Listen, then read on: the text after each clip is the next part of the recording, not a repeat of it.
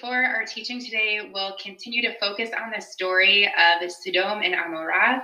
Um, so, just very quickly, I'll summarize it for you, and then I'll ask um, those of you who want to participate to unmute yourselves um, and tell us um, the function that the story plays in our Torah narrative. Why is it that you think that this story is here at this time? Okay, so um, just to refresh your memories, God has a problem that these towns are full of evil people.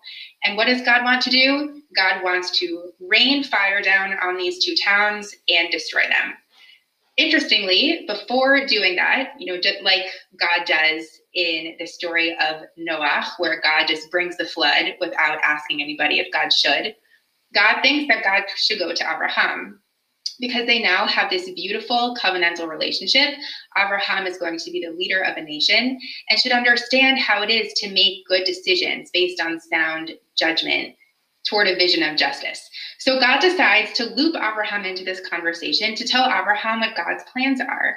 Abraham does something very interesting as well, asks God, um, Is this the way that you want to be the arbiter of justice?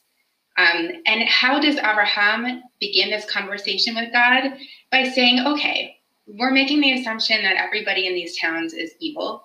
What if there are 50 good people, or 45, or 40, or 35, or 30? What if we can find some good people that might redeem the rest of them? Would that be a reason to not destroy the towns? What if there are a group of 10? As we know, the way the story goes, God ultimately does destroy Sodom and Amorah, but not before Lot um, coaxes his family to escape. We all know what happens with Lot's wife.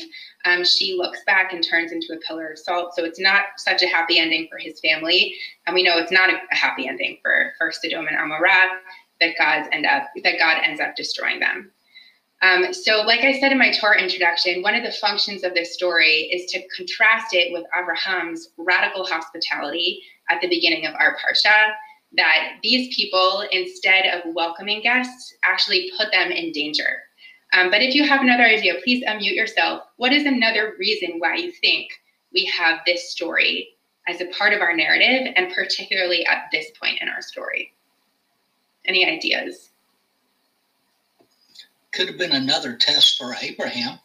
Very good. Okay, so we know later on at the end of the Parsha that the text explicitly states God puts Abraham to the test.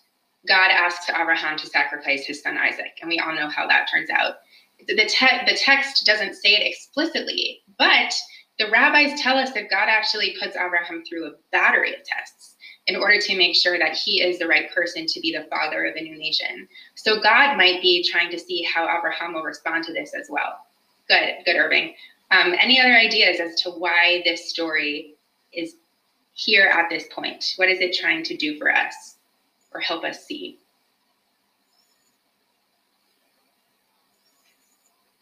Okay, so we'll keep talking about it. Thank you, Irving, for, for your idea.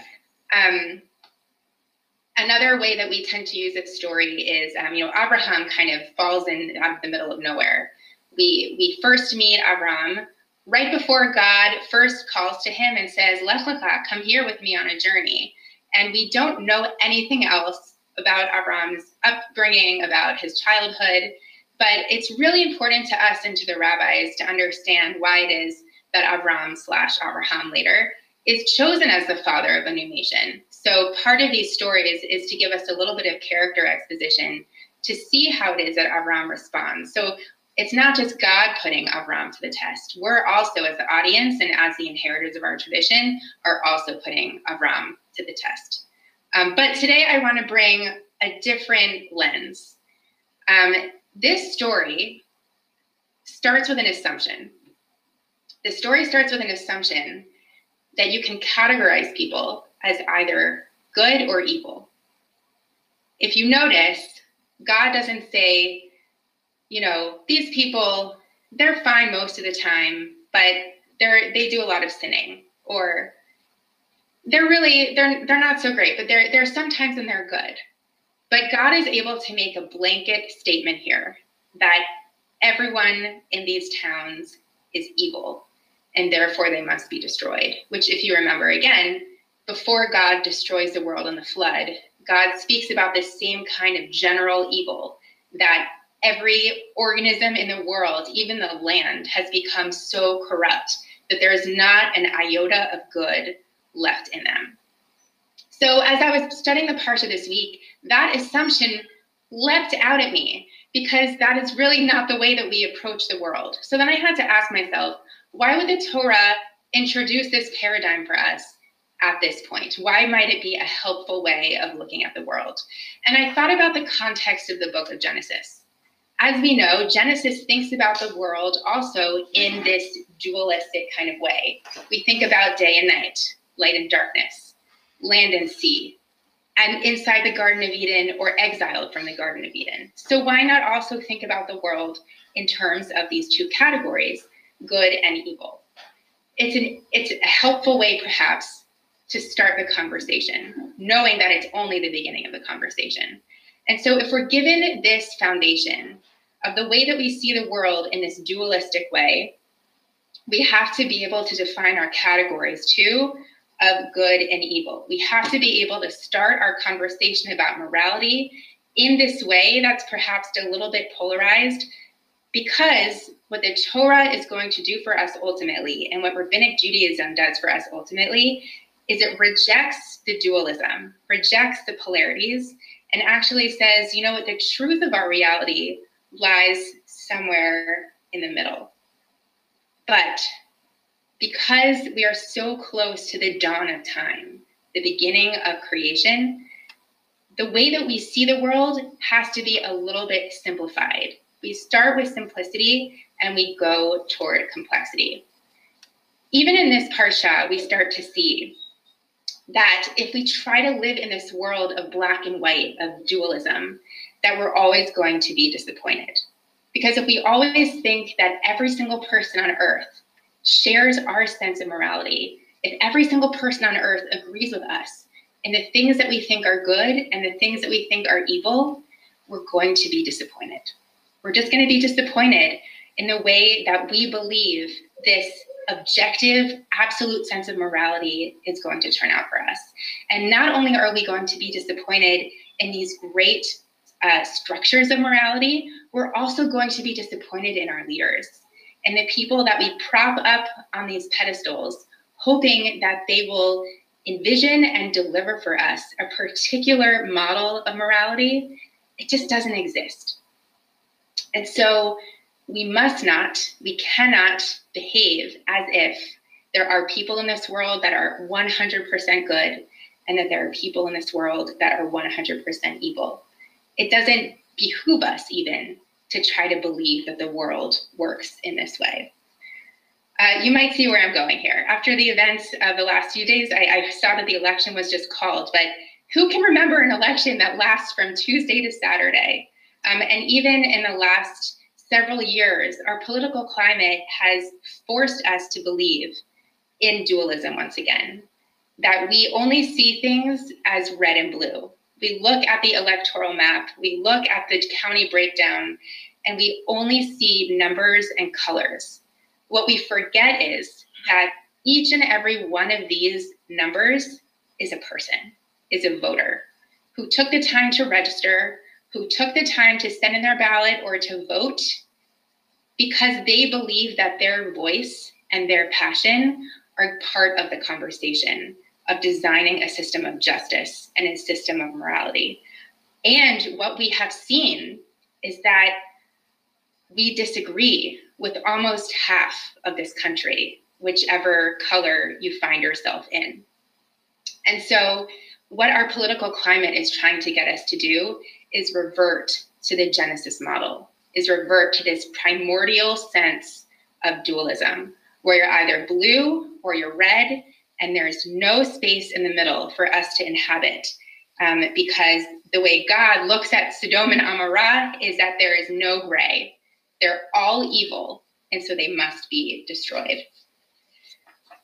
And so, what I think our Parsha asks us to do, if we go back to the text, is it asks us, you know, the hypothetical. What if we did live in a world where we tried to hold both this black and white system of morality in one hand and then try to have real life relationships at the same time. And as we as we challenge this hypothesis and go through the experiment, we see that it's not possible. I'm going to show you how. So God asks Abraham to sacrifice Isaac, right? This is always a story that we contrast with the story of Sodom and Amorah. Abraham has now internalized God's sense of morality that there's either good or there's evil. There's either people who listen to God or people who don't. Abraham sees what happens to the people who don't. And Abraham does not want God to label him in that category. And so Abraham hears from God this is what you must do in order to be in the good category. You must take your son, take him up to Mount Moriah, and sacrifice him to me.